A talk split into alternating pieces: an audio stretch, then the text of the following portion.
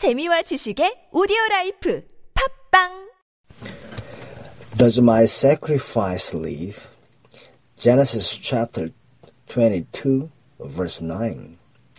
And Abraham built an altar and bound Isaac his son. This instant is a picture of the blunder we make in thinking that the final thing God wants of us is the sacrifice of death.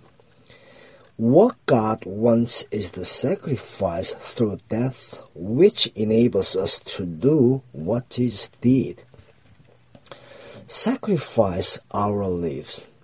Not, I am willing to go to death with thee, but I am willing to be identified with thy death so that I may sacrifice my life to God.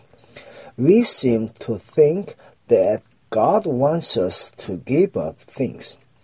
God purified Abraham from this blunder, and the same discipline goes on in our lives.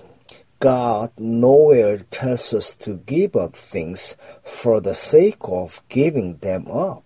He tells us to give them up for the sake of the only thing worth having life with Himself.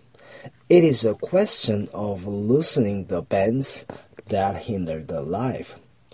And immediately those bands are loosened by identification with the death of Jesus. We enter into a relationship with God whereby we can sacrifice our lives to Him. It is of no value to God to give Him your life for death.